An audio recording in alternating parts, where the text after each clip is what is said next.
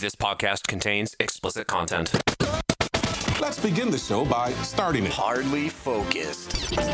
This podcast is hardly focused, Can you repeat the part of the stuff where you said all about the things? dissecting the news one tangent at a time. Settle back, fire up the color teenies, watch the pictures, and hear the sounds as they fly through the air.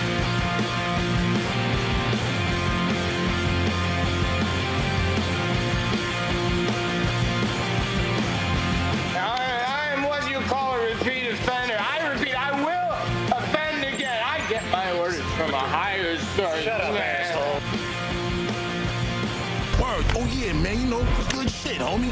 Word, you know what I mean? You know that reading shit, you know what I mean? It's hard, son. Word, you know what I mean? Word, you know what I mean? Especially when them books be, you know what I mean? You know, real thick and heavy, like, you know what I mean? Word, you know what I mean? Thanks again for that ketchup. Hi, everyone. Welcome to Hardly Focused. I just realized I printed out my prep sheet and forgot to pick it up. I don't know. I don't even know what the name of the show is called. Um, we uh, we are available on. I'm going to try to do all this from memory. Uh, we're available on Apple Podcasts. We're on Spotify. Uh, you can find us wherever you listen to podcasts. Just search for Hardly Focused, and we're also on the YouTube. You can subscribe to our YouTube channel and watch us talk at one another at hardlyfocused.com slash YouTube. Uh, this is an episode number, and uh, it is a the 14th of June. Well, at least I got that in front of me. So, uh, It's episode 461. yes, yes, it is. Thank you, Ack. You cretin. Yeah. Uh, it's uh, Ack, Jack, and Nate, uh, and I, I don't think w- the three of us have done a podcast together. Just the three of us in years. No, Many it's been years. a while. Yeah. Um, just awesome. just as some uh, background context between 2006 and 2008 uh, we- just, we did a podcast called the Yak and Jack Show, uh, which was streamed on a failure of an internet radio station called Talk Radio X, uh, run by a. Uh, you, you mentioned the word cretin, Ack. Well, this guy was a legitimate cretin. and uh, I mean, it was it was a fun it was a fun run. Um, we I, I learned a lot about what not to do, uh, but We were so young. that was a long uh, that was, that was a long time ago. That was twelve years ago, and uh, Wow. yeah. But uh, Nate would would join Ack and uh, me, uh, along with Black Zach, and occasionally uh, Kate was there too. And then um, and then Talk Radio Meltdown was born, and then uh, now here we are with Hardly Focused, and it's the three of us doing this again. Mhm. Yay, friendship. So let's talk about that presidential election between Barack Obama and uh, John McCain. Yeah. Bust Okay, out my old, uh, what was it? Uh, my Chocolate Rain parody Yep. of John McCain. I actually played that when John McCain passed away. I'm going to have a lot to answer for when I'm at the pearly gates. Dude, it sounded great though. It absolutely sounded Yeah. fantastic. so, um, well, I'm glad you guys are here. Uh, we're still doing this uh, all remote. Um, although, uh, now I've sort I've made it easy for everyone involved with the show to do the podcast remote now because uh, almost everyone's been hooked up with uh, some semblance of studio equipment. So Mike, Mike is especially happy about that because he never has to leave his house now for anything. I've invited them over, you know, to, to be in the studio with me to do the show, and they both said to me, "Well, why? There's no point now." Yeah. You know, I think once this pandemic's over, a whole lot of us are going to just continue never leaving the house now that we know we can get away with it. Yeah. Yep. I've said it before and I'll continue to say it. The stigma of being able to do everything from home has been lifted. Mm-hmm. They're they're It's really weird. yeah. It, it was just fear. I it was just odd, irrational fear about how productive people could be um, working from home, but we can all do it. And for a lot of operations, we've been able to pull it off successfully with uh, really no interruption. I mean, I do like every once in a while just the thought of being around my coworkers, for example, just to be able to turn around and literally poke them on the shoulder to ask them a question rather than have to rely on an instant messenger or a Zoom video. But or basically living on Teams. Teams. Yeah, that's a good way to put it. Teams has given us the possibility to continue to. That's what I say. God, you know what? Ever since I shit all over that ad, it doesn't play on TV anymore. Yeah, they got it. the message. Solve the world. They- We've lost the very, very important uh, age 30 to 35 podcaster demographic. Um, but uh, you know, you know what ad keeps playing though, and I really don't want to hate it. Is the ad on? It it plays on Adult Swim. It's for the uh, Last of Us Part Two. ah, yep.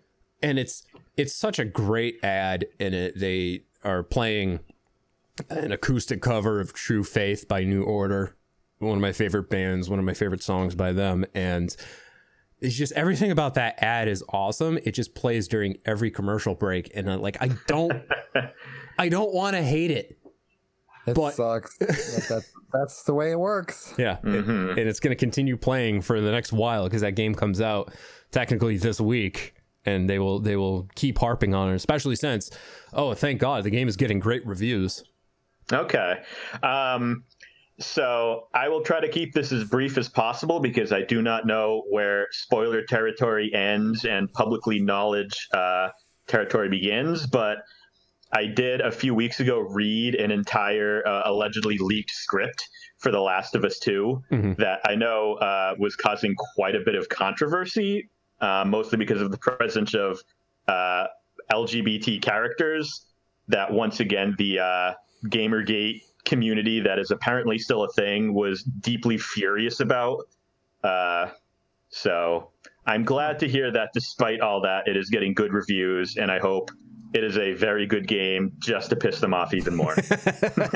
Yes. Yeah, I've seen one review that was not a perfect or near perfect score. And even then, it was like a three and a half out of five stars. And of course, that guy, the guy that wrote that, was getting eviscerated for not giving it a perfect score and throwing off the balance. But uh, who cares? Um, yeah. and and one of the trailers for The Last of Us Part Two lauded for having what is considered to be the most realistic looking uh, digitally constructed kiss, uh, and it's between Ellie and her uh, girlfriend Dina. Who, uh, Okay, that was one of those things. I was like, I don't want to come out and say it because I don't know how widely known this is, but apparently Ellie being gay has pissed off a lot of people. See, that, that, that is Fuck those people.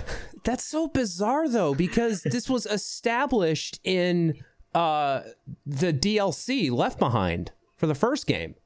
That Honestly, I never even played that. Yeah, it's it's uh you should. You absolutely should. It's really good.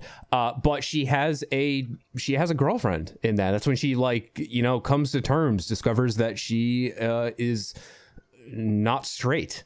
Um and uh and it all picks up from there. So it should it should be a shock to absolutely nobody in all honesty that that uh Ellie's gay. Mm-hmm.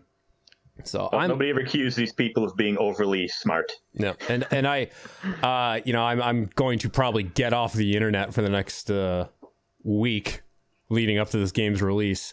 Uh, but I've heard that uh, y- y- despite the spoilers, I guess you know not much was spoiled based on that leak. That's good. So there's Yeah, I was going to say I read a full leaked script, but knowing the nature of the internet, it's entirely possible that immediately after I read it, it was disproven as just some hoax that some rando wrote. Mhm. I have no idea if the one I read is anywhere resembling what the game will actually be. yeah, a lot of the, a lot of the reviews I read This is stated The Last of Us 2? correct. Yeah. Oh, what the fuck? You guys ruined it. There's a first one? No, they're pulling a Coheed and Cambria. They're starting with the second one, and then the first one will come out a decade from now. Gotcha. um yeah uh, a lot of the reviews i read said uh th- the stuff that was in that leak happens but then there's so much more that was not leaked so I see. Okay. so i'm that's you know i will try my damnedest to Mm-hmm. especially in this day and age uh avoid that because what the fuck else am i living for at this point Yeah. Well, didn't Kingdom Hearts 3 do something where the script originally leaked and everyone was pissed that it seems to just end suddenly and then they released a DLC on day 1 that had the actual ending and they did that so that it could not be leaked ahead of time. Yep. Which was pro- probably every story-based game should just do that from now on. Yeah, that's actually a really good point. Yeah. Um, boy, was that game just a disappointment. By the way. I never played it. Yeah, I I I just found it boring and repetitive. Uh, it was visually it was beautiful, but it like I very early into the game realized this is going to be a grind that I just do not have the patience for. So uh, I never. I I think I finished. Uh, oh, what was the last world I did? I think it was the Toy Story world, which was really cool the Toy Story world was absolutely phenomenal, but after that, I just I'm, I can't do this anymore. I think the next level too was something. I think it was like the the Tarzan level from the first game, and I'm like, I don't want to do this again. I, I've done this twice now in two other games at least. Just wait until you get to the Lion King for Sega Genesis level. Who boy. Oh, yep. I know what you're talking about. Um, so in this episode, I'm glad you mentioned that because in this episode, we are going to have a discussion. uh, I would like to have a discussion just about mental health in general. Um, and uh, I, I will preface this by saying I think every issue that I have, every issue that I have with mental health, with anger, with rage, can all be traced back to that goddamn stampede level in The Lion King.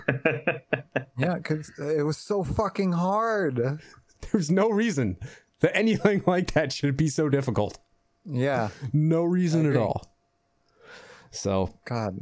Um, I do want to talk about uh, what's happening in New England right now with the coronavirus and uh, the uh, the states starting to lift restrictions on things. So, Massachusetts lifted uh, most of not well, not most a good a good portion of their restrictions earlier last week keep forgetting it's Sunday. It's a new week. so at the beginning of last week, uh, phase two, as they're calling it, started.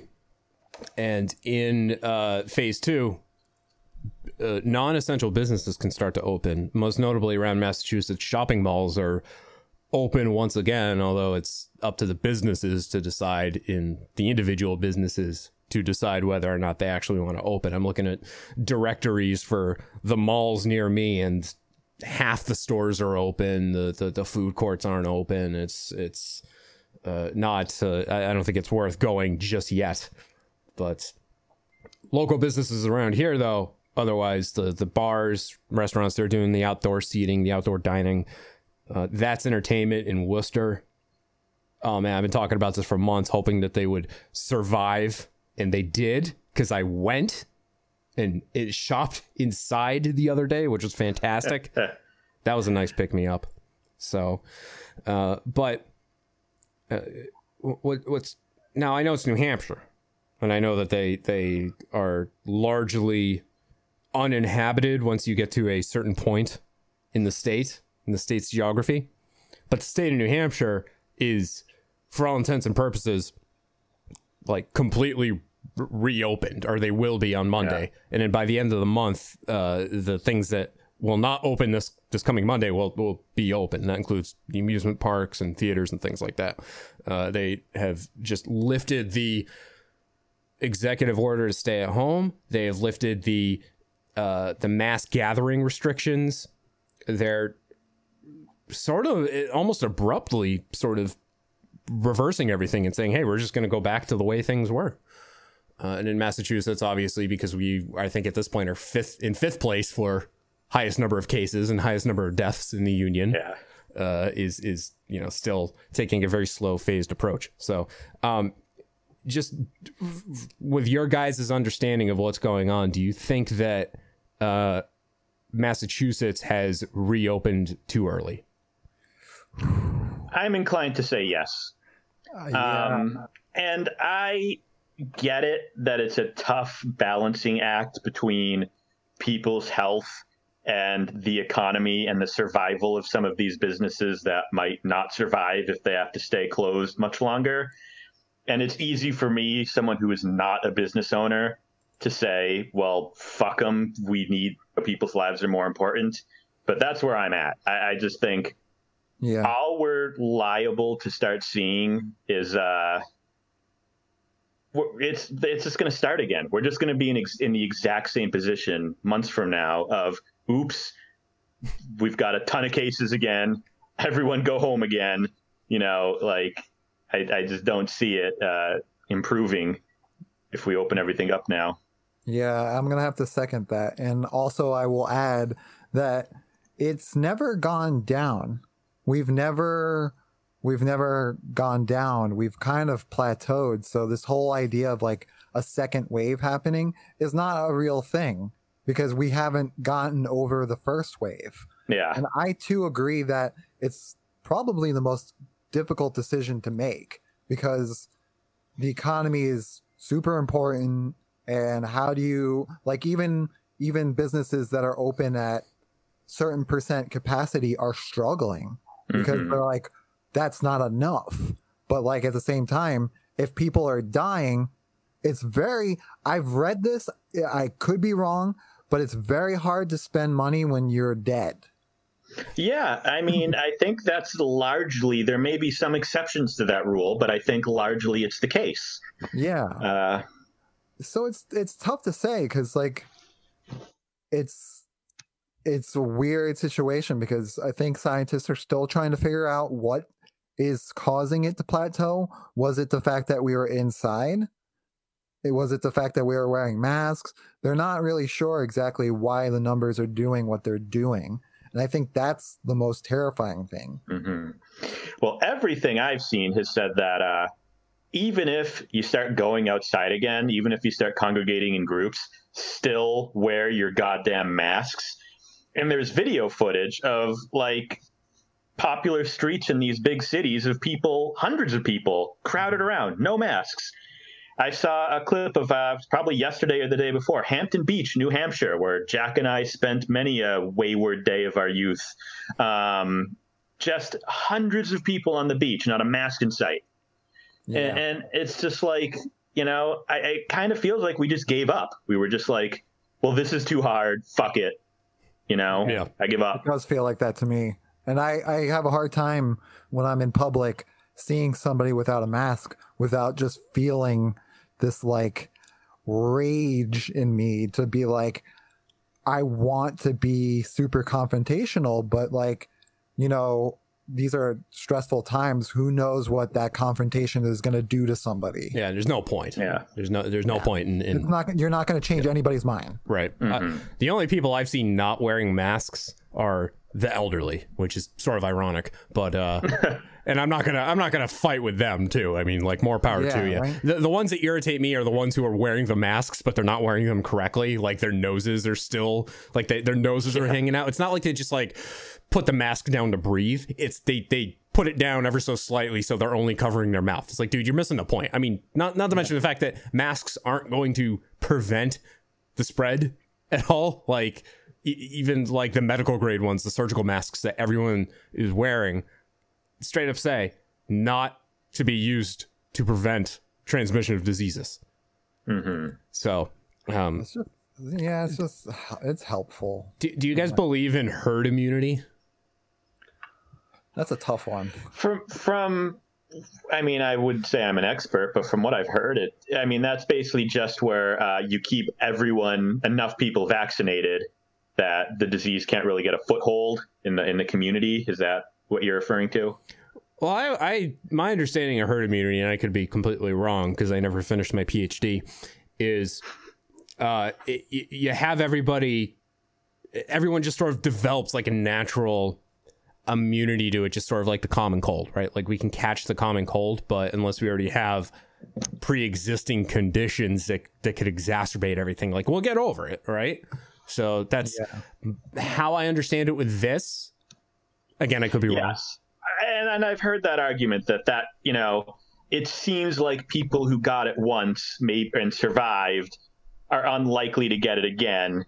But it's one of those things. It's like are we okay with just letting like 10% of the population die horribly so the rest of us can make sure we're okay going forward?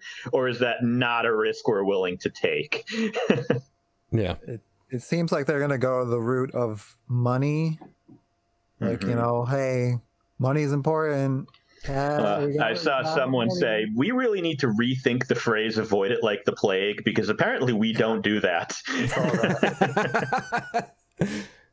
um, New Zealand, a very interesting case in New Zealand. They, they have pretty much eradicated the disease. Now, if I if I remember correctly, New Zealand is like an island, right? Like they're they're sort of cut off from uh, the mainland, but they have effectively uh, eradicated the virus to the point where uh, soccer stadium sporting events are happening again. They have the big crowds. These are things that in the U.S., for example, they are petrified to do, and we it'll be a long time, I think, before we'll be able to enjoy concerts and sporting events Yeah. with crowds. But in New Zealand, they're already doing it because they are confident at this point that uh, they they have everything under control. Yeah, and I mean there are definitely places that have gotten it under control. Um, it just comes down to testing and tracking. You know, you got to have enough tests to find out who has it, and then keep tabs on them to make sure they don't spread it. And then, you know, any country that did that early enough is going to be in a good position by now. Uh, we just absolutely fucking didn't do that. Yep. Yeah, social distancing I think has helped. Um, the the lockdown, the quarantine. I look at the numbers every day. I go on, you know, I get everything from Reddit. I get things from Boston.com. They're always reporting everything, and they put it in in visual format. They do charts and and other things for simpletons like myself to easily understand. And everything is trending downwards. I mean, we're still in the, you know, the quadruple digits in terms of, uh, you know, reported cases versus deaths, but it's going down, especially if you look at March and then April, and then it, it just starts going down. And it's not it's not going back up. I mean, knock on wood, it's not going back Yeah. up. But I agree in that we are really highly at risk if we do not if we do not uh, uh, take caution with reopening everything, and especially with the unrest happening too. I mean, that's just going to exacerbate things even more. I know it's it's one of those things where, on a, under normal circumstances, I would be very supportive of the protests and riots going on, but the exact moment in history that they happen to be unfolding in, I'm kind of like, guys, COVID doesn't care if you have a good reason for gathering together in public. Yeah. It's Yeah. still going to infect you. Yep. Yep. And the unfortunate part about that is that I've heard numerous reports about how it affects the black community greater than the white Yeah. community. Right. Yeah, and I mean, I don't think that's like biological so much as just they tend not to have as much access to testing or preventative measures. Yeah. Yeah. Yeah. Well, the uh, unrest w- would have happened either way. It's just because everyone has been stuck inside and not they haven't been able to do anything that just made it Yeah, 10 I- I mean, worse. I do wonder. You know, it sounds cynical to say, but if the protests have been gaining so much steam because 40 million people are unemployed that were employed this time last year, right. you know, so they're like. Normally, I'd love to protest, but I have work to go to. Now they're like, all right, fuck it, let's go. got, Yeah. got plenty of time to kill. Not like I'm doing anything else. Might as go well uh, rob the Neiman Marcus. I would love to protest. I'm just, I am higher risk. Yeah. yeah, I, mean, I uh, no, I normally work right near uh, Boston, you know, center center of the city. Um, I actually the the area right around where I work was the one that one night where looting did break out. Um, like everywhere right around the building where I work got hit. Um, and I mean, I know other than that one night here in Boston, things have been very peaceful and calm. Uh, but like normally working there, it's great because like during my lunch break, if there's a huge protest going on, I can literally just take half an hour, swing down by City Hall, you know, chant a few times and then grab a hamburger and head back to the office. You know, it's just a good location to be if you want to join in in the middle of a day and there happens to be some big climate change or gun violence safety, you know, any kind of rally going on there. But now with, you know, working from home, staying out, I'm not fucking going out over there to stand shoulder to shoulder with a bunch of people. I support them. I believe in their cause, but you know, I just I lack the conviction, I guess, to want to put myself and them at risk Yeah. of the virus to to join in. Yeah, it's uh, I just fear for my own personal safety. It's not worth it. Yeah. Uh, if I if I'm going to protest, it's going to be I'm, I'm going to be the pussy that I am, and I'm going to sit uh, I'm going to sit behind my mic and go off about it. Yeah. I also I can't. mean, look, I'm a white male, so I've got it harder than anyone. But at least I can put up the courage to like make my profile picture a black square or something, and I think we can safely say I've solved racism. So welcome. Um, last question: New Hampshire with them just you know taking off the blanket, taking off the uh, protective bubble. Uh, do you think the risk is just going up because they're just saying fuck it? I would guess. It's it's a really weird situation. It's like I I read about it and I think right now it has to do with um the how contagious it is. Like it says we're at a a 1 but if we're above a 1 it's bad. Mm-hmm. Like so I guess it's I'm not a science guy at all, but it was basically like if you have it, how likely you are to spread it to one person versus two people, and then those two people become four people, and then those four people, you know, it's it's Yeah. math. It's like a, it's like a game of telephone almost. Yeah. So it's it's a weird because they're they're thinking, oh, okay, maybe because of the warmer weather, like people are getting out more, and studies have shown that the virus has a hard time getting around in warmer weather. And they're not Hmm. sure if it's because it's warm and the air the particles are traveling or what. So they're really scared that come when it gets cold that it's going to get a lot worse. Yeah, the second wave, as they've been fearing.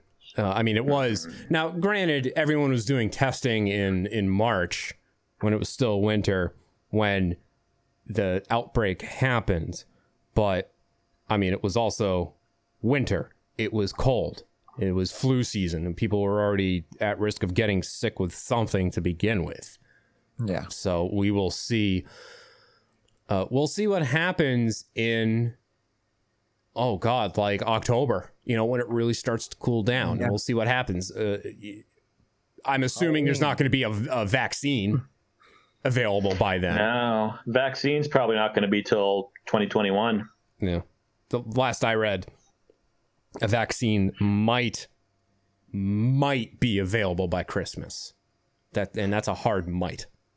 So we'll see. What's, what's funny is uh, so so I work uh, for intellectual property uh, firm, and uh, our team specializes in biotech. So we get a lot of like medicines and vaccines coming through. It takes such a long time for this stuff to go through. We're just now starting to see progress on cases for Zika virus, which nobody gives a shit about anymore. that was Zika? that was a hot hot button item like two and a half years ago. so a bunch of people rushed to start working on it. And now that like the government's finally getting around to reviewing those patents, oh, it's like, yeah, no one needs this anymore. Sorry, buddy. yeah yeah they don't they don't care about spraying you know the helicopters going around towns just spraying. I think i heard one thing about that this year and it was specifically going to happen over a lake like a swamp area. They don't Mhm. they don't care about zika anymore. They've got bigger problems to worry about so. Yeah um, i've got my own quandaries and curiosities to worry about from a uh, uh, you know a mental health standpoint. So uh, coming up, we will talk about that, and we'll because we're all uh, you know unique and interesting individuals, how we are individually dealing with uh, those. We will return. This podcast contains explicit content. This is Hardly Focused. We have a whole segment dedicated to that. Don't you worry.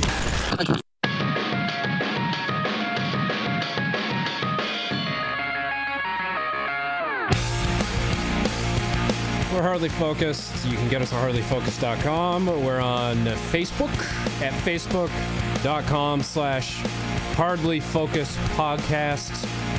We're also on the cesspool known as Twitter.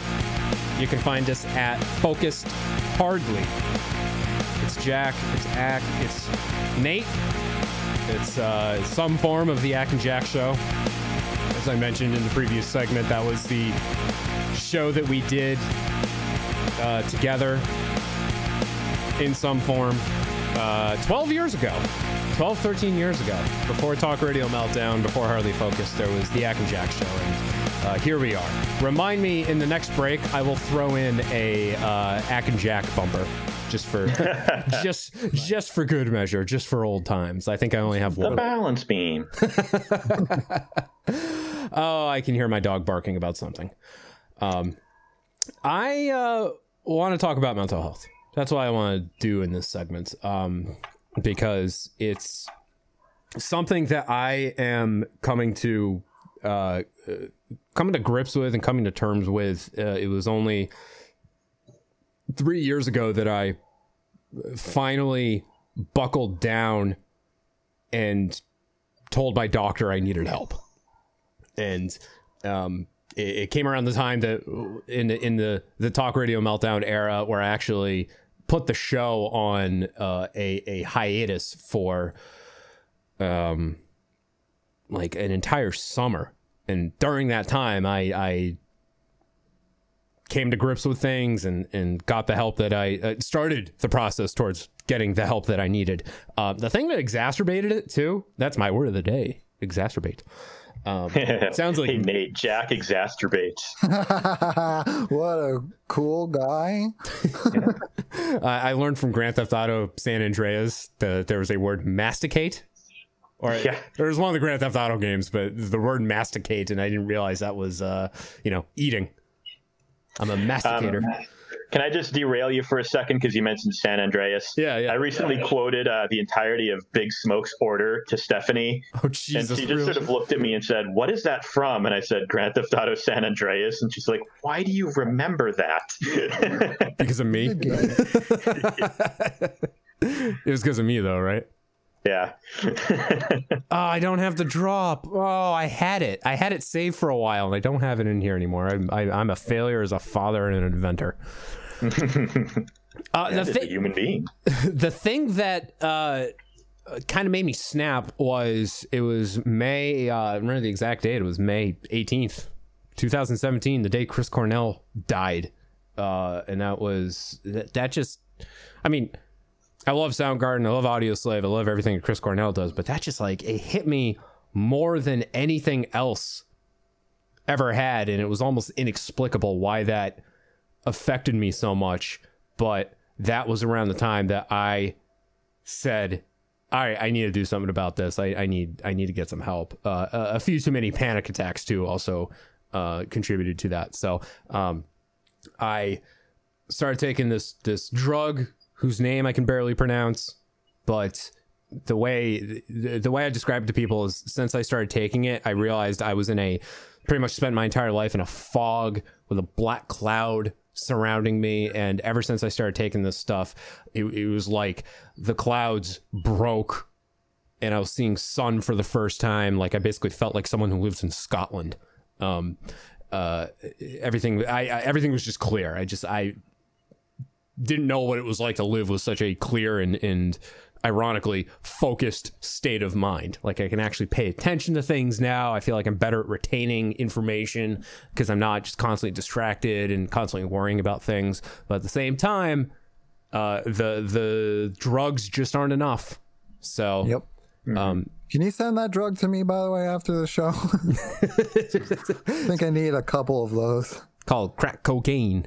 It's that, Nice. that good old white powder. Um, Cocaine's one hell of a drug. I uh I realize, you know, the the drugs simply aren't enough and I just a couple of weeks ago started uh, going to therapy. Um, not uh, traditional therapy. It's it's obviously going to be tough right now with the way things are to yeah. actually see a therapist in person. But I actually heard through a uh, a podcast I, I listened to, Keith and the Girl, one of their sponsors was a service called Talkspace. So I'm trying that out. It's it's uh, it's obviously it's like telehealth. Uh, you can do sessions over uh, video chat, um, but it's otherwise set up like Facebook Messenger, and it's very convenient. You just message your, you get matched up with a therapist who's local to you, and then you can message them. You can send them a barrage of messages, and then specify. You click a button to specify when you are ready for them to respond to you and follow up. And uh, it's it's early, I'm only a couple of weeks into it, but uh, you know we're we're hitting the stride now where you know I'm opening up about things and what's bothering me, and then when I'm especially not in a good frame of mind, I can reach out to her and, and tell her things aren't going well. Um, case in point, w- what triggered me to decide that hey, I want I want to talk about this during the next podcast, especially with you guys, because I'm pretty sure the three of us specifically are all fucked up to some degree. Oh God, I could we could have a whole episode about how fucked up I am, but I think it's best not to. I, I specifically remember in in uh, I think it was like 2007 Ack. It was it was when things were bad, but I was like, I didn't realize a it was okay to ask for help, and b thought I was above needing help. I remember asking you about like, hey, who do you who do you talk to about these things? And you even said like, hey, I you know it's good that you're doing this. I think it'll help. Like I think you were telling me, hey, you you have needed this the whole time. Um, Mm-hmm. Now, granted, that was 2007. It literally took me about 10 years and some change to finally act on it. But um, you know, I'm glad you said that. And Mm-hmm. um, so this past oh god, what day was it? It was Thursday. Oh man, it just like everything. I'm sitting here in this, in the studio because this is where I work too, uh, as of late, and during a conference call, everything that could have gone wrong went wrong. And it was sort of like a comedy of errors that just drove me over the edge, fueled by some other personal issues that I have going on right now that I'm not going to go into detail over. But I just had a fucking full blown panic attack. Like I, I at one point when these happen, I black out. Um, I don't remember like I can remember the things that lead up to it, and then there's always a, a small period of time that I just do not remember. Because next thing I know, right behind me, in front of that couch behind me, I was on the ground, pretty much in the fetal position, uh, and then realizing like, holy shit. That's a lot. Yeah. All right. I gotta sign off work for the day. I'll see you guys. Uh, I guess Monday. So, um, you know, thankfully I got you know good support system and my boss who told me, hey, you know, take the time you need. Um, but you know, also get get some help. Why don't you? Uh, which I'm doing, and you know, thankfully, thanks to Talkspace, I was able to just send my therapist a wall of text explaining what happened and you know what was going on. So that's wh- where I am right now because, yeah, now I'm finally getting help. Now I'm finally talking to someone about it. But um, you know, the, especially with everything, like I said, there's personal issues I got going on right now. I won't go into detail over, but with the way the world is right now, that just is not helping things. Um, so I, this is one of those topics I just want to be candid and open about because, um, uh, you know, it's, uh, it's been a problem for a long time and I'm finally trying to do something about it and really get some help on it, but it's, it's, you know, it's always going to be there. So, um, so I- you know, I want to ask you guys some stuff, and feel free to just open up about these things too. Um, if you want, you know, obviously, if you don't, that's fine too. Um, so, assuming you guys actually do get help to some degree, when did you guys first start seeking help? One second, I just got to take my pills and then back up. Fuck you for assuming I need help. Yeah, we're perfect. we're beautiful. We have no problems at all. That's awesome. Ack probably just derailed his entire like schedule just to wait until we were doing the show to do that. Um, you want to take it first? And Sure. Um, yeah, I mean, I've been. To me, the the parts that I always was more okay with was the talking to therapists. I, I had been I've seen I think four therapists throughout my life, Um, I've been seeing them since probably middle school or high school when I first started having uh, unhealthy anger issues. Um, and I've had uh, mixed luck with them. I remember my first was a very stern Russian man. I didn't really click with him. He was just sort of very quiet. We would have whole appointments where we would just sort of sit there awkwardly staring at each other because I wasn't someone who would like open up. I kind of needed to be pushed a bit more. Um, my second therapist was much like I went immediately from the first to the second because the first was not a good fit. Uh, second one was much better uh, for me personally. Um, you know, much more uh, warm and talkative and receptive, which you know I'm sure different things work for different people, but that tends to help me more. Uh, my third was when I was in college. Uh, it was one of the ones provided by my Catholic college.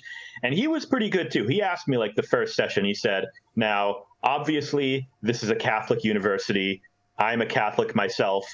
Do you want me to mention God at all in these therapy sessions, or would you rather, like, 0%? That sounds like any reference of God.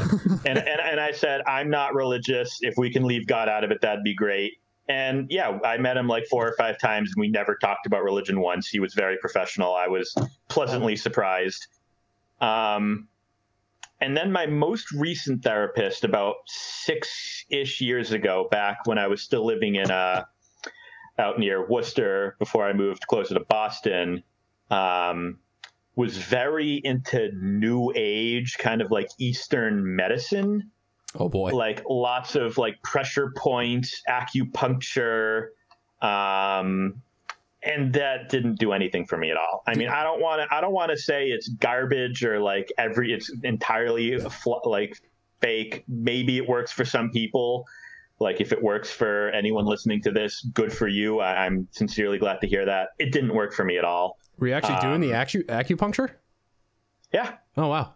Um, yeah, and I mean, she made it sound like I mean, there's a long history of you know, and and you know, so it's not mumbo jumbo, it's not voodoo. There are actually pressure points that are connected to the wavelengths of your brain, and by activating you know certain places, you can relieve stress. And but it it didn't do enough for me. Um, and that was around the time where I finally was talked into actually trying medication.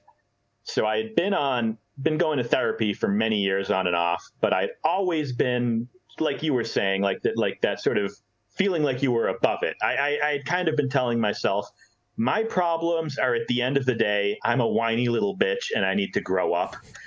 And, and it kind of it took a lot of convincing before I was finally willing to consider the possibility that I was actually genuinely sick, like one gets a cold or one has the flu. And if you're if you have a headache and you take aspirin, that's not weakness. That's just common sense. Yeah, that's a good analogy. And it finally was, you know, I had a doctor who was able to tell me, like, you're not weak, you're not giving up.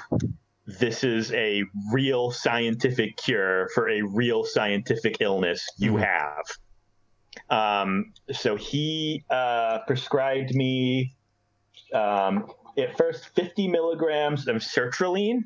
I don't know what it is here you've been taking, Jack. Uh, mine is sertraline. Yeah, it's not that. Um, yeah.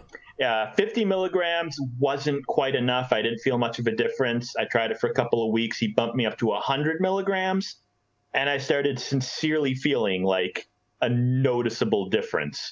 And it's like you said about like the clouds starting to part. Is for me, what started happening is I still have those spikes in anxiety, but they started to come less often.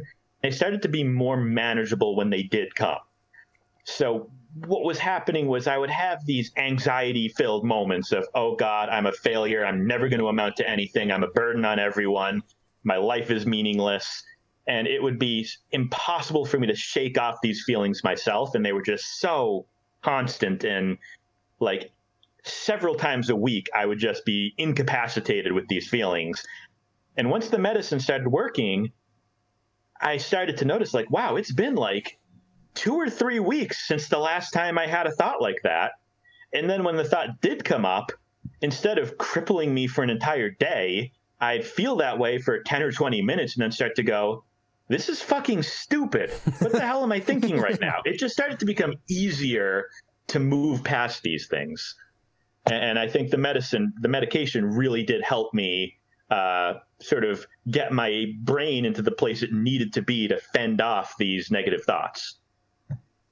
Yeah, I can, I can relate to that, um, I, especially from the anxiety viewpoint. There were a lot of times where I would get worked up and anxious about just the what would it be like the most trivial thing. And finally getting that under control i'm not worried about that stuff anymore. The thing that got it for me was just going into a new position at work that entailed a lot of responsibility and doing a lot of things i'd never done before that were out of my comfort zone. But at the same time it was one of those things where like hey i need to now be comfortable doing this and i need to get over it. So uh, yeah. you know actually you know taking something that quells anxiety uh, was a godsend so mm-hmm. uh, so i can relate to, to all that there um, i wish it was just as easy for me as it is for you to say like hey after 20 minutes brushing off that those thoughts and mm-hmm. moving on. It's that that that part is not as uh, easy for me, and that's actually something that right. me and my uh, therapist are working on right now. I mean, that's come with years of meeting with people, and and you know, I've been on this medication for like six years now. So, I mean, it's something that it is going to take time, you know, and you gotta. The, the important thing, I think, the real distinction is some people don't ever want to take those steps because it involves admitting, you know, I have a problem mm-hmm. and I need help. And that's something a lot of people can't do. So once you've reached the point where you're able to say, I'll try anything. I hate the way I am right now. I want to be better. And you start thinking, like, yeah, you got ideas, throw them at me. I will try them. I think that's once you're in that mindset, it's going to be, it's going to get easier from there. Yeah. And that that's the weird part about what you just said is a lot of people have that feeling of like, oh, they're I don't want to be blah blah blah. But the point is is most people have some sort of anxiety. Mm-hmm. Every like it's just it's part of life. Yeah. Yeah. Um, an anxious world out there. yeah yeah, things you know, said it before, I say it again. I'll keep saying it. Things out there are just not helping in the least, um, and that's that's part of the reason why I finally reached out to someone. Is it wasn't even just that; it was, you know, and honestly was it was me playing a game, playing an Xbox game, and uh, thrown my uh, controller down in anger and then realizing, all right, this is not the uh, this is not the way to mm-hmm. do things. This is not the way to react. Yeah. Also, my just broke my controller, so now I need to now I need to spend 70 80 dollars on the Cyberpunk 2077 limited edition Xbox One controller. Oh no! So yeah. Um, this mental health problem brought to you by Project CD. uh, Nate, how about you? And did you uh, finally realize that you needed help? So, okay, I have a little bit of a long story, but I'll try to make it as short as possible. I've always had anxiety. Like, I was in elementary school and I remember seeing an ambulance drive by and I would have a panic attack that my parents were in it. So I've always had anxiety. I think it's always changed though. So I used to live in New Jersey and then I lived, I moved up to Massachusetts right around the end of fifth grade. Um, and right around then, it was like in the intermediate school area. So before the middle school. Right. So I had a teacher that wouldn't let me go out and uh, make friends because he kept me in supervisory because of made up reasons. Was it Josty? It was Jonas. Oh, okay. Yeah, that guy. Yeah. Uh, I have no problem saying his name because fuck that guy. He fucking ruined my life. So, long story short, I go to middle school and everybody thinks everybody has their little cliques like, oh, you're from the North Grafton, oh, you're from the South Grafton. Who's this guy? Uh, he must be yours. no, he must be yours. So I had a really tough time making friends. And I got like into the habit of being anxious about friendship, which is explains why I'm so fucking weird all the time to people because like I I try to be like, oh, I need to give you guys a gift to have your friendship or you know, I have to do something to prove that I'm worth it to you. Um, so that was early um 2000s. My mom was like, "You fucking need help." My mom was the one that was like, "You're gonna go see a therapist," because I thought your mom's That like, "Fuck you, you fucking fuck."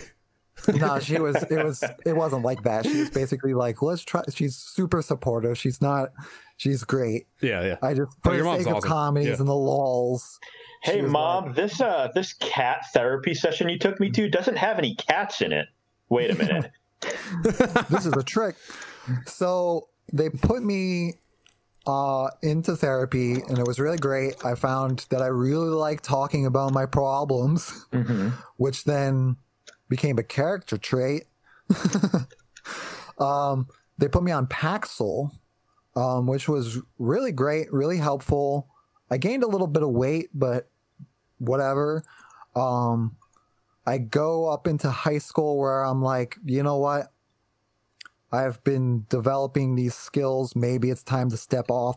Also, worth noting that um, at the end of high school, Paxil changed. It went from being like whatever it was to generic version, and my mind again. I'm not. I'm not a doctor. I'm not a professional, so don't take my words but to me, I was like, well, it's different. I'm not going to respond directly to that well because I've already decided that it's not going to work. And medication is great, but medication is only half of the battle. You mm-hmm. got to do like the legwork Yeah. mentally. So I said, you know what? I, I guess I'm going to have to come off of this because it's not working for me anymore and I'm just gonna have to see how it goes.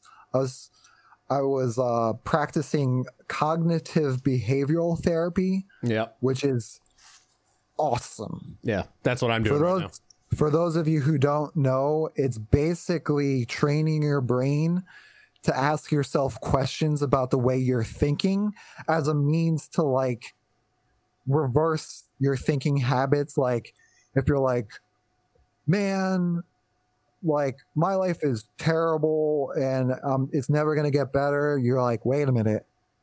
Am I using my feelings as facts? Like you can ask yourself so many questions to like train yourself to get into the the habit of it.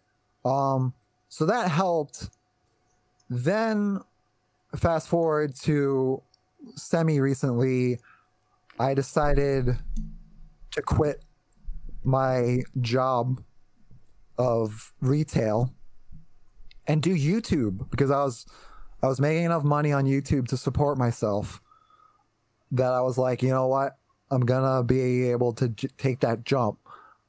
And it was like I got to stay home. I got to goof around all the time, play video games whenever I want. I was my own boss. It was my dream job. And I was still not happy and I was still anxious. And like it bothered me. So I actually called up my therapist from when I was a kid. And she was like, you know what? We just changed the rule. We are allowed to accept patients your age. Do you want to come in and talk? And I was like, hell yeah. So I mm-hmm. went in and have been talking ever. I'm still talking with her. So I've had the same therapist since I was like 10. Wow, Oh, that's awesome. nice. And um it's been great. Um however I, I will say recently youtube just decided to say boop. And that's the, it, it decided you're not making money anymore. Like it just turned my monetization to off. Hmm. in the worst time it could possibly ever do that. So as of recently, I haven't been able to talk about it because I don't know what to say about it. Yeah. Do you know why? It- Do you know why that happened? It happened because they weren't happy with the videos that we were making. Um, I don't need to really get into it, but it's just it it's changed its policy a few times, and Yeah. um, basically they just sent us a notice that said, "Hey, you're not able to monetize anymore." Um, we've we've been worried about YouTube for a while, so we started a new channel called Space Bear Comedy. Please subscribe because I might die. um, no, we started that to kind of put things all on that channel, and so basically, I have a year to find out if this is going to work. So there's a lot of anxiety with that. Um, Especially when your livelihood is literally on the line Yeah. because of it. Yeah. Yeah, so it's been a little bit tough. I've I've been a little bit quiet with friends lately. Uh I've been asked to do some shows with you and I said, "Hey, I don't think I'm in a spot to really talk about."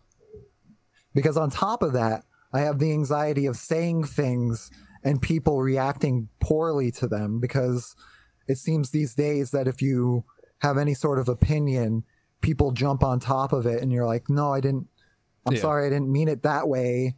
Or so I've been scared to talk. So on top of losing everything that I've ever wanted, possibly, that's it's not, you know, I could be jumping to conclusions. I've been dealing with that. Cognitive behavioral therapy has definitely been helping. But I want to jump on board because you guys have kind of uh, inspired me to maybe try medication because as a comedian, you're scared to try to medicate because you're afraid you're going to lose your art. Like you're the thing that makes you funny because the way that I've been working lately is what's what what if blank? Like that's anxiety right? But i started to be like what if i turned into a pizza?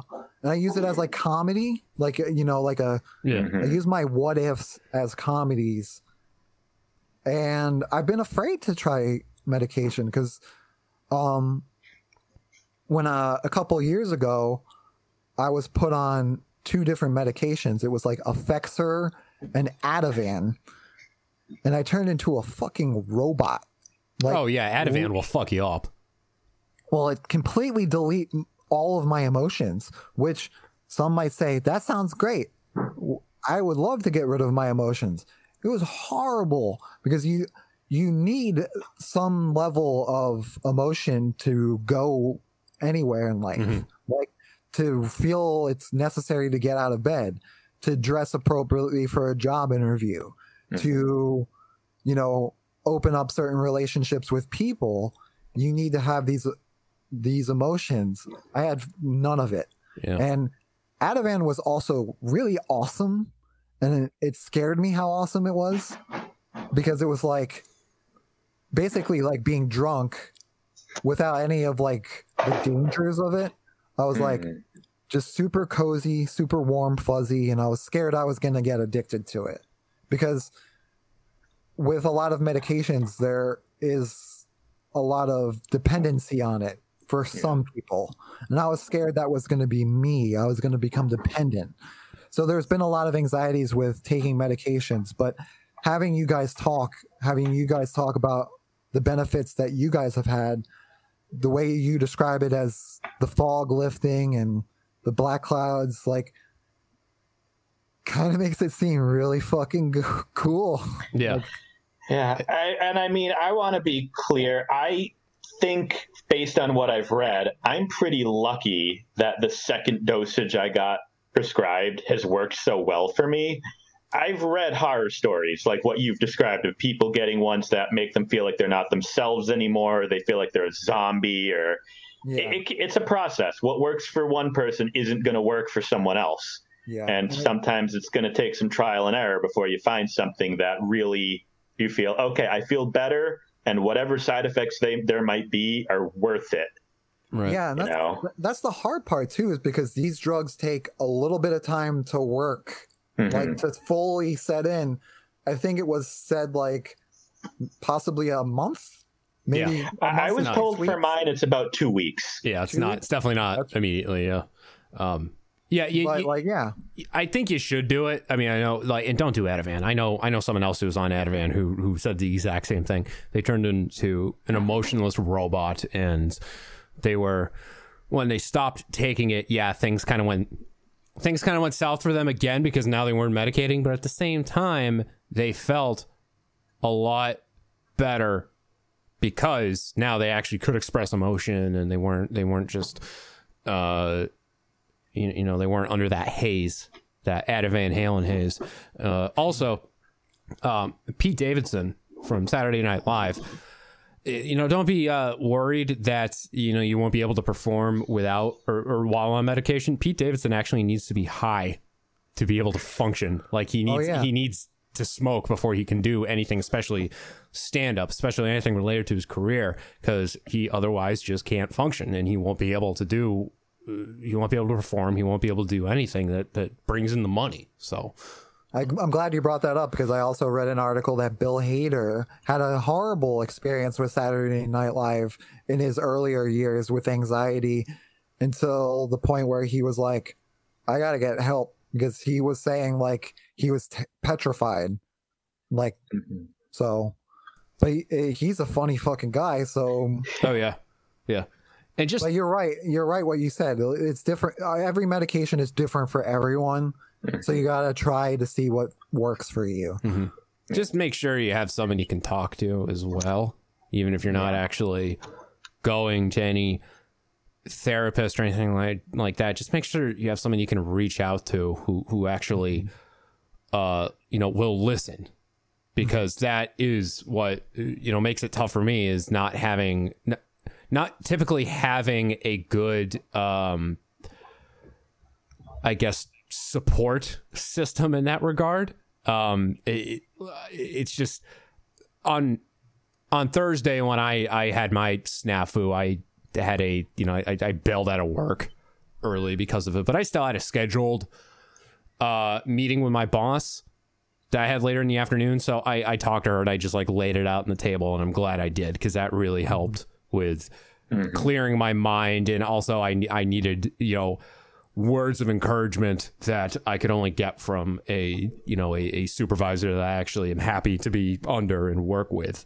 So um, you know, make sure you have that good support system and also uh, someone. Make sure whoever it is you're talking to doesn't tell you to just kill yourself, right? Because like yeah, that's a good point. when I was, you know, when I was younger, you know, you mentioned intermediate school, right? So that's like the mm-hmm. fourth and, and fifth grade. And I think that was around the time that things really started to hit the fan for me in that like issues that I uh, had with my parents, my mother especially, those really started to take form. And then you talked about that, you know, I name dropped that one teacher thinking it was that one guy because he was like, Ack, you remember him, shell shocked Vietnam War veteran. I mean, God rest his soul now, but like the guy had some issues of his own, and uh, you know, uh, going to school, dealing with that, being under you know constant anxiety of the guy blowing up on me or anyone else, and then going home to basically the same thing, but you know, in the form of my mother, right? Like that's that's not going to help, right? And that those aren't good support systems to have. So. Yeah, it's it sucks too because what a lot of people don't have that. Like, um, like certain people in the South think that anxiety is the devil. Yeah. So it's just Yeah. so I've been I've been very fortunate to have parents that have supported me and and I, I've it but the friends part has always been difficult for me because because I have I'm always anxious. I have I have social anxiety. Oh, me too. Like yeah. severe like you can remember so many of your shows where I'm like I'm nervous. Like I was nervous doing your show all the time and Yeah. I'm nervous talking to people about things cuz I'm afraid that like they're going to hate me.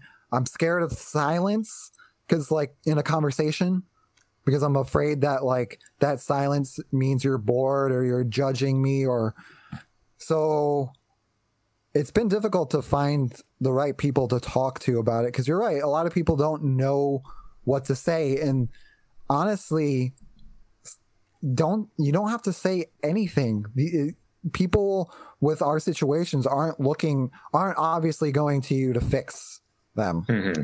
because you got to go to a professional for that. They're not looking for you to. They're just some people are, and that's tough because you're like, I, I'm not a professional, so Yeah. I don't know what to say to you saying. Like, I 'cause feel I've- for you, Pally, but this is AA. You want AAA. yeah. Yeah. Nice. So definitely having people that will listen and and hear you out is super helpful. Yeah, indeed. Um, let's take a breather because I, I do have more I want to say about this. Um, so Okay. let's let's take a breather. We'll come back and we will talk more about mental health. This podcast contains explicit content. You are listening to The Ack and Jack Show. And we sing this morning that wonderful and grand old message. You are listening to Hardly Focused.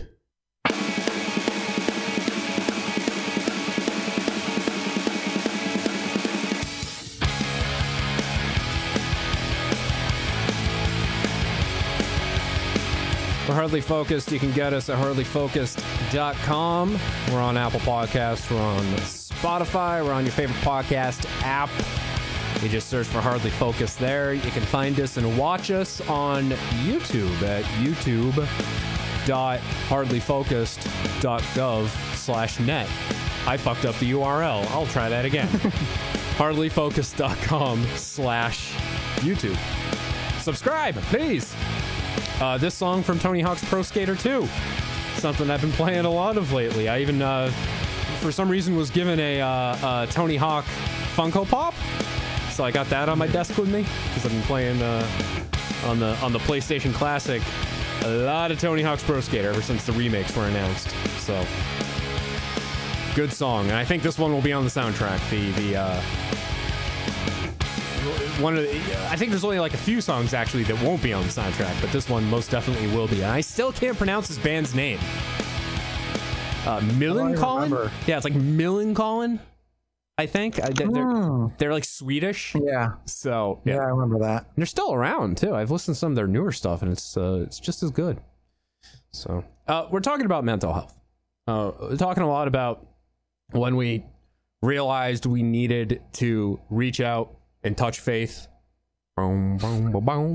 Uh, reach out and get help. Um, we realized that it, it was okay to finally buckle down and say that we need help. And also having that good support system too. Uh, my mother w- would tell me growing up uh, things along the lines of no son of mine is going to talk to a therapist. Well thanks mom. That's really supportive. That's yeah. that's really tough, dude. yeah. Also no son of mine is ever wearing braces okay cool well i'm getting braces in a couple weeks so there's that not not like the metal ones i'm doing that smile direct Yeah. club I um, listened. I heard that you were doing the the thing. Yeah. I had to redo so they, they send you like silly putty and you need to make like a mold of your of your teeth. Like you have to like Oh, I bite down. on remember it. that. Yeah. Yeah, I had to do that too. Yep. Uh, I apparently didn't do it right the first time, uh, and it took a month for them to come back to me to say, "Hey, you didn't do it right. You need to do it again." So I guess second time was a charm. In a few You weeks, sent us a perfect mold of Ben Stiller's mouth, but we needed yours. You just you just reminded me of when I got fitted for um, Invisalign. They made the mold of my teeth, but they like used the like the tray, and they like put the stuff in it. Yeah. And they when they when they put my teeth in it, it like the stuff shot back to my throat. Ugh. I started choking. Ugh. And like everybody, oh, so here I am like choking, and like the doctors are like, "No, you're not supposed to be choking. What are you doing?" They were like mad at me. They're like, Have you considered not choking? they're like, breathe through your nose. Why are you breathing through your mouth? I'm like, because my I was my sinuses have never been good, so I like couldn't breathe. And then like they're like unacceptable. well, and I was just like, Wow. I was like, "Are you kidding me?" Here I am, like, like panicking. I I figured it out finally. I had to like relax my gag reflex. I had to figure it out while I was there, like in the moment. But it was like an anxiety yeah situation where I was like, I have to figure this out because they are gonna kill me if I don't. Well, to keep the spirit of Mike and Kate alive on this show, something something sucking dick, something something. Exactly.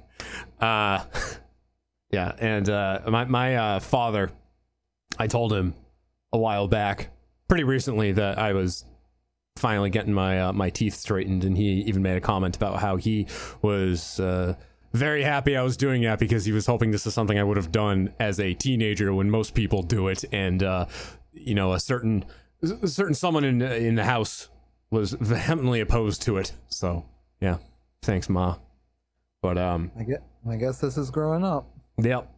No, no, no, no. But that's uh that that's what I mean when I say you gotta have a good support system. I mean, here I go right now pinning the blame on my mother, but that's uh you know stuff that I gotta work out talk to uh you know talk to my therapist about. So um so I mentioned that on on Thursday I had a, a pretty insane panic attack and I've I've had quite a few and I'd say even in the last like five or six years, I've had a few that I, I have been able to really accurately diagnose as panic attacks. And this one, this this past Thursday, I mean, like, I think the the the pills that I'm taking help for reducing the frequency at which these things happen, but there's still a uh, you know, a psychological sort of, you know, it's a, it's a behavior self control that I need to get better about. And that is what I'm, that's sort of what I'm gathering right now, just talking to, you know, the couple weeks I've been talking to my therapist is, is starting these cognitive behavioral exercises to try to calm things down. So, um, you know, I'm, I'm just going to assume that we've all had our share of panic attacks here. Um, so, Ack, I'll start with you. How do you how do you cope when you have a panic attack? Um, I think when it comes to a full blown panic attack, I've only ever actually had one.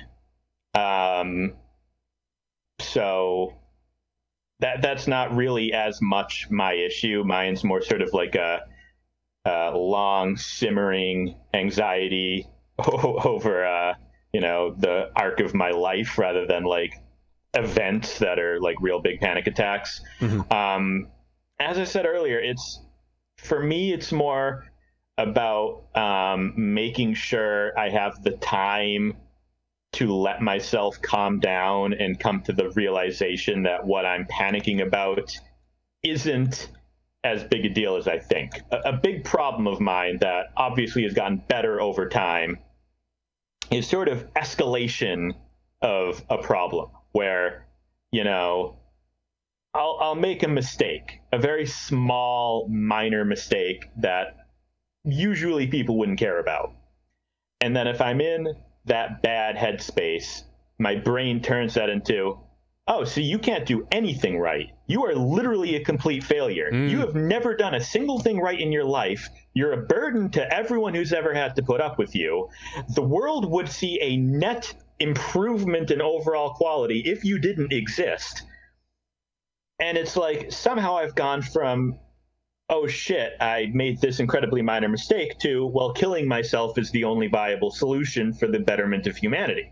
Speaking my language. And Yeah, same and here. that makes you know it, when i'm in a good headspace like right now spelling that out like that i'm like wow that's insane that makes no sense whatsoever who the hell would think like that but the answer is me when i'm in a bad headspace so i think you know the medication and the and the cognitive training sort of helps you pump the brakes on that and go whoa buddy calm the fuck down. What are you talking about?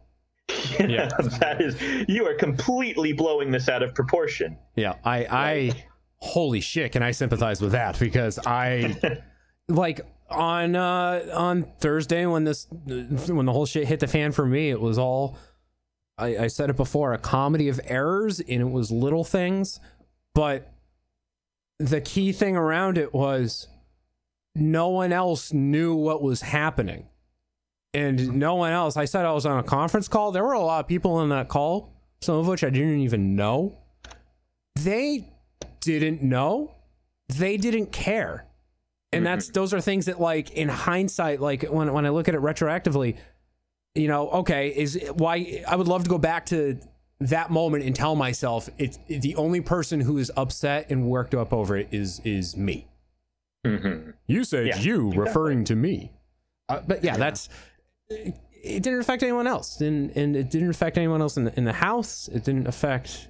It only affected me, and it was something that I could have just kept my mouth shut and, uh, you know, walked it off, and you know. But I I was in that same mindset, and that, and that's the mindset I get into whenever these panic attacks come on. Is that I just feel like I'm failing. I can hear uh, the, the the voices in my head of, of people whom I no longer associate with whom I no longer associate telling me that uh, hey you suck the only thing you're good at is failing um and that's obviously it's not a good mindset to be in but it, and then bad things happen so um Nate uh what about you uh same Yeah. question how do you cope when when you feel things are starting to fall apart It's interesting because up until when you posed the question, I, I never really realized that I've never really been awake for a panic attack. Let me explain. Most of my panic attacks happen at night, and I wake up to them. Like, I wake up, my heart is racing, I feel like I'm having a heart attack, I'm sweating. I'm confused. I'm not fully awake. I'm not aware of what's going on.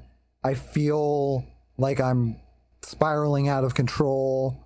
Um, a lot of the casual signs of, you know, things not being okay. Uh, a lot of what you were saying spoke to me. The questions of, like, I'm a failure.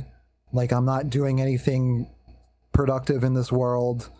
Like, it all you know spirals around. But when i'm able to get to a moment of understanding what's going on when you recognize that you're having the event again asking yourself certain questions has helped me. I basically ask myself how is this helping? Like how is your mode of thought getting you to a, a better place? How is it working for you? Because for me, I feel like I have anxiety as a means to protect myself about the future. Like, I feel like if I worry about something, I can prevent it or I can stop it from happening or control it better. And this feeling of not having control is like the ironically the thing that's helped me the most is when I realize, hey, this isn't something you can control. This is not something you're able to steer. So you're not really going to benefit from worrying about it. This mm-hmm. is something that I've used a lot for what's been going on now. Like, I've been so worried about getting the virus that I haven't been able to focus on anything. But then I realized instead of being angry at people not socially distancing and being angry at people who aren't taking precautions and putting me in danger, I've kind of stepped back and been like, I'm not in control of whether I get it or not. If I get it, I it's just that's it, you know? Yeah. Like and I know that's a really weird solution of just being like, I don't have control over it. So why the fuck am I worrying about it? You know, like that mindset is kind of weird thinking, but it's what's hap. It's helped me. I don't know if it's gonna help anyone because I'm so fucking weird, but yeah like asking myself, how is this helping, and is this something I can control? Have been what's gotten me back to normal. Mm-hmm. I, I try to. I, I, try to stop myself uh, ever since, and I sound like I. I sound a little ridiculous. I'm going to make myself sound a little self conscious, a little ridiculous because this is literally something that my therapist told me about again, I I keep calling my therapist. All two weeks I've been talking. Not even two weeks. I think it's just been a week at this point. All lot can happen in that long. So all, give yourself credit. all eight days I've been talking to her. Um, but uh, you know, just a couple days ago, she told me about you know the, the one of the first like cognitive behavior exercises that we're doing. It's it's like a you know it's a five four three two one uh methodology i guess. And and what i try to do is like i'm outside yesterday doing yard work. And i should probably be cognizant of my surroundings to some degree considering i am walking around with a lawnmower. With, with you know something that could be used as a weapon. But i find myself starting to get lost in thought over things that um happened in the past year that have been bothering me that finally drove me to you know finally reach out and seek help professional help. And i start thinking about those things and whenever this happens i start thinking about uh, you know how could how how could this have gone differently? What would have happened if i blew my stack? If i if i you know took a took a situation and made it a lot worse and did something i i'd regret? Um and you know when that starts happening a i get worked up and i get angry um and then it uh, obviously affects the people around me. But then b if i'm doing something like yard work then i start fucking up. Now the lines that i'm doing with my mower aren't, aren't straight. Now you, you look at my backyard and you can actually see when i was distracted lost in thought versus when i was focusing because the lines are all fucking zigzag. Um Sorry. I find that just somewhat amusing that you have a visual representation of like, yep, see that curve? That's when I had a mental breakdown. yeah yeah and that's a, you know that, that's also a good that's also something I should, I should take into consideration next time i start feeling uh start feeling blue but i i Over here we have the Panic Gardens, and on your left you can see the Fountain of Discontent. And um I, I start I stopped and I started looking around and I started telling myself I started asking my questions just about my surroundings. Like okay cool. Is my neighbor outside? What's my neighbor doing? Uh wh- what shit does he have on his deck right now? Let's let's point all the things out that he has on his deck. What can I hear besides the sound of the lawnmower? Right? Just I'm I'm starting to like intentionally and purposely distract myself by asking what seem like stupid simple questions but it's because i need to answer them. It's i need to i need to uh, tell my i need to point these things out. So and those are you know it's baby steps but that's when, when the things start getting uh when things start getting hectic when they start getting cloudy that's what i do. I, I i'm trying to do that now anyway. It's uh, easier said than done but um hopefully it's not you know it's i was just telling you guys during the break you know i'm trying to play guitar every day now trying to sit down Yeah. and, and dedicate 20 or 30 minutes just playing. And i've already noticed that my skill is improving just playing every day because that's something you gotta do. You gotta work on it a little bit. Now i wish i could say the same about that treadmill i have in my basement that's been gathering dust since february. But um you know you you you work at it every day and you get better at it. So you know hopefully if i really put to you know put to work in my mind these things i'll get better at it so That's interesting because you've used guitar as like a meditation, which is highly recommended for people like us. Uh, I was never good at it because I always get in my own head of like, oh, I suck at meditation, but maybe that could work for you guys. I don't know if you've experienced anything about meditation, but yeah they say it's great. i know uh matt skiba from alkaline trio blink 182 he does a lot of meditation. He says that's helped him. He also lives a um what the what the what do they call it? Straight edge? Like a straight edge lifestyle. Like he doesn't drink he doesn't do drugs um because he just meditates instead.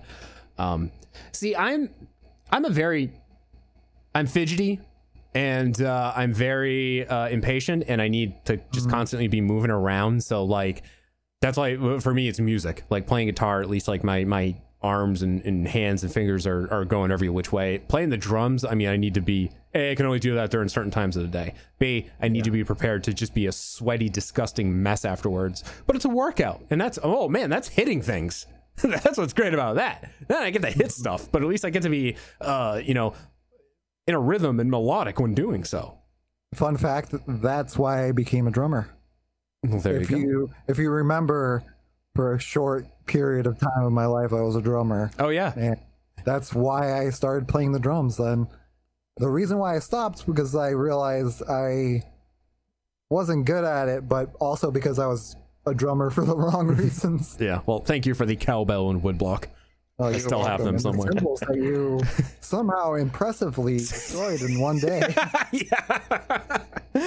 Um, Never to this day have seen a drummer just be like, "Here, you could you could use my cymbal. just oh,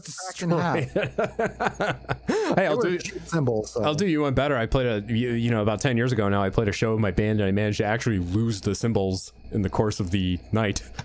Wow. So they, they- I didn't shred them. I didn't break them. I just straight up lost them.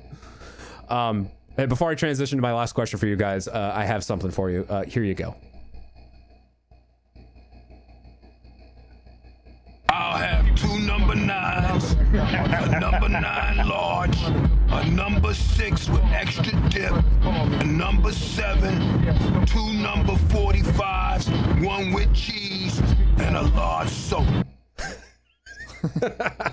yeah, I'm glad you found that. I think I was hungry the other day, and my way of telling Stephanie was by reciting that to her. that you needed two number 45s.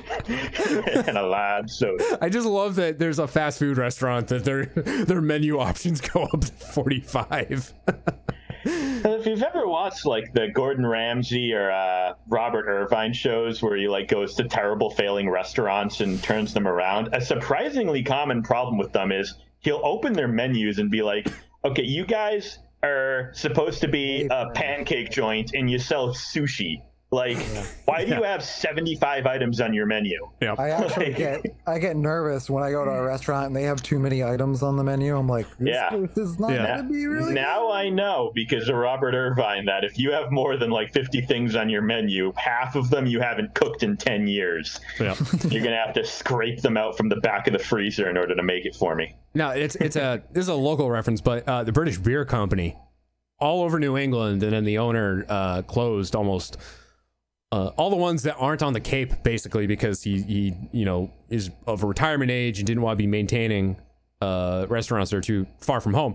But uh, another problem that they had was the menu. Every time you go, the menu would always change because they had a, a trillion things on there, and then they were always gradually cutting them down. And it, it, it was the same exact thing. It was either you could get burgers and pizza, or you could get sushi.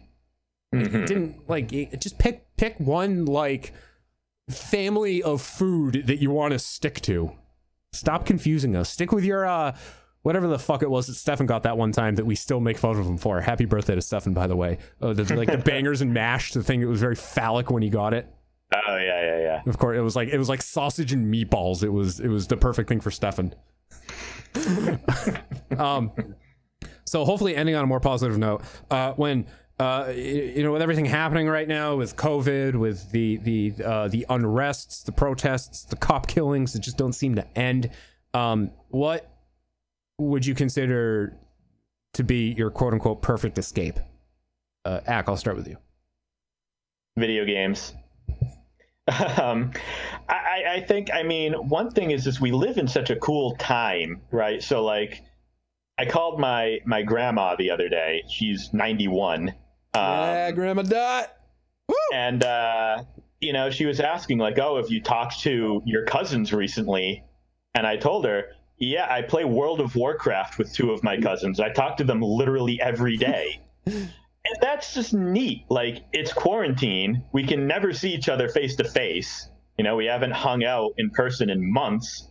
But I talk to them every single day because we all we log on World of Warcraft and we go goof around and do dumb shit together in a video game and that's really therapeutic like to have that escape to a world that's normal and unchanging and i mean this is specifically world of warcraft classic a game that a bunch of dumb assholes like me wanted even though it's literally 17 years old at this point Tibia. and you can tell i mean there are certain things about it that are objectively garbage in view of the advancements we've made in technology in the last two and two thirds decades. Yeah. And yet there's something so soothing about it. It's the same game that has not changed in 17 years. And it's just like, slipping into an old pair of pajamas that just, you know, they're they're ratty, they're falling apart, but they're just so comfortable. Yeah. I don't know if that makes any sense at all. Yeah, it makes perfect sense. Yeah. Um, it, it is it is just very uh, relaxing to me. Now I will before I before I get to Nate, I will say I'm doing the same thing. Um, but it's it's odd because like I'll play. I've been playing Far Cry Three. Uh, recently I had an urge to to play Fall, uh, Far Cry Three, so I've been playing that. I've also been, you know, I need to finish Horizon because they just announced the new one. Um, oh yeah. But these are games that like I'm I'm they're they're challenging. And i'm finding myself like getting getting angry because like i keep getting killed because i'm just not good at anything. And um see that's the stuff that boils up the blood. What's cathartic is playing a game and i keep going on about it fallout 76 because that game you can just sit back and you're just exploring and occasionally shooting up things but there's you know it's not difficult it's almost not difficult at all to to you know take down enemies in that game and that is the game that i play if i'm just like i just need to zone out and feel like Yeah. i'm not putting a lot of effort into anything and it's Yeah. games like fallout games like you, you want to know why i've bought skyrim on every fucking platform that it has come out on because it is a game that i can just sit back and just play and Yeah. I, I don't need to worry about anything else except for the dragon that's gonna come fucking Fus Ro Dah me off a cliff. Yeah, and the uh, the drunk Savage one? Netch. You get the Randy Savage mod where turns. Uh, I had that in Thomas the Tank Engine. Yeah. or the, yeah, I had uh, I had the Randy Savage uh, Deathclaw mod in Fallout 4. That was always fucking that was Awesome. even for Randy Savage. One of my favorite things is uh, if you kill the Deathclaw, he just goes, "I'm such I'm such a disappointment. I've never been so bad at anything in my life." For for some reason, Jack, you know how for a while, like the the hot meme on the internet was to say "Okay, Boomer." Yeah. For some reason, every time I ever heard anyone say that line, all I could think of was the um, Gaben uh, boomer mod you had for Left 4 Dead, where he would just walk around and instead of making like vomitous boomer noises, you just hear, "My favorite class is the spy." Yeah, it was just all the audio is from him. I, I don't remember what it was, but he was like he like he gives out his email address at one point, and they just cut the Gabe N part out of it. So there's nothing better than turning playing Left 4 Dead, turning the corner, seeing Gabe Newell as a boomer lift his arms up to explode, but just utter a Gabe N before blowing up. that, that like that was like the mod to end all mods. There was no point to ever mm-hmm. install any other mod for anything because making Gabe Newell a boomer was it. Oh well, well, turning the the the jockeys into Beavis too. That was also pretty good. yes, I remember that too. Left 4 Dead had some good mods. Um, uh, Nate, your perfect escape when uh, you're trying to get away from the world. uh, it's video games is a big one. Uh, also working on comedy videos or planning my comedy career or doing keeping busy. Hmm. Those those two have been my perfect escape. I've been doing like arts and crafts though too, like posting, "Hey, what do you want me to draw for you?" I can't draw. I don't have any talents drawing, so I figured it would be funny to just post things like, "Hey, challenge me to draw something, and I'll draw it." Like Nice. just little little tiny things to keep me busy. Uh, I, I'm in sort of a same boat with just doing, you know, for for the six people that listen to the show and have dedication to it. Just the effort that I put in the hardly focused and the production pieces and just just getting everything ready to go and then then posting it, doing the promotion and all that stuff. That's you know escape for me too. Because at that mm-hmm. point I'm you know focused on on this project and I know you know I know it can be good and sound good and it's just a matter of you know actually focusing the time to put it together but once i once i start working on it man i'm just i'm that's it i'm lost nothing else matters i just want to get that done um so uh yo hey i'm glad that we talked about this um Me too. Yeah. and it and it and uh i actually got some uh I feel like I, I got really good insight just because I'm, you know, I, I'm a I'm a noob to professional help, but, uh, you know, like like I I said half jokingly earlier, the three of us especially are all fucked up. So uh, I, I figured, you know, what what better people to talk to about this sort of thing and, and get Yeah. your own insight on it. So, um, you know, obviously from the mental health side and with the way things are going right now, I wish the two of you the best of luck with uh, that, and uh, you know, hopefully, Same. thi- yeah, thanks. Hopefully things get better. Um, Yeah. Yeah. So. I mean, I'll say just from a personal, selfish perspective, I am absolutely an introvert. So the quarantine has had essentially no effect on my life whatsoever. Yep, same. like, Yep. you know, not being able to go out and be around people in person is my default state. So, um, you know, I, but but I very much sympathize for the people who are who are who have been struggling a lot with the with the changes. And Mhm. you know, Nate, you mentioned, you know, it's been tough. So, well, know, it's just thinking of well, you you pointed out that it's been good for me up until recently. Like yeah, I I was with my girlfriend.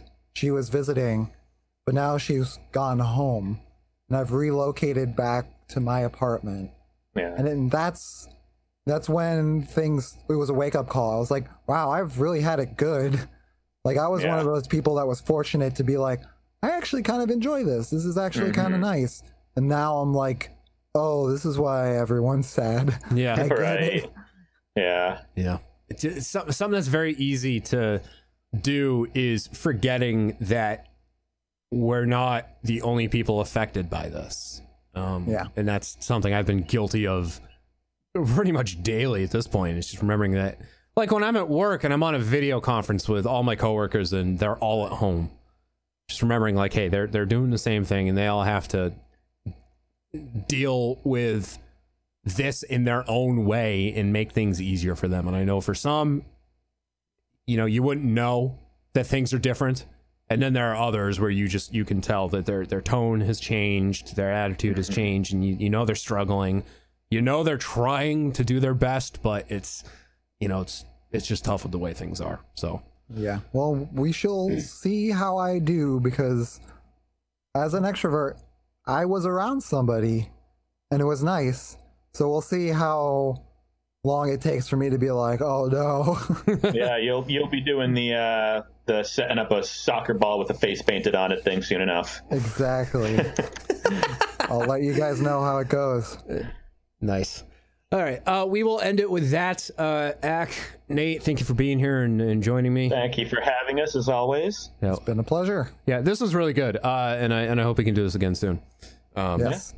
So cool. All right. Uh, we will end it with that and talk at you next time. Say goodbye, Kate. That's all we got for you. Bye. Well, that's it. My old friend Duke Duke's Eva standing by. We'll get some coffee. We'll get some matzo ball soup. This podcast is hardly focused. I love the San Antonio Spurs, by the way. If you're betting in the NBA this year, I think they're going to win it all. Get hardly focused on Apple Podcasts, Spotify, or wherever you listen to podcasts. So I guess there's nothing more to say but.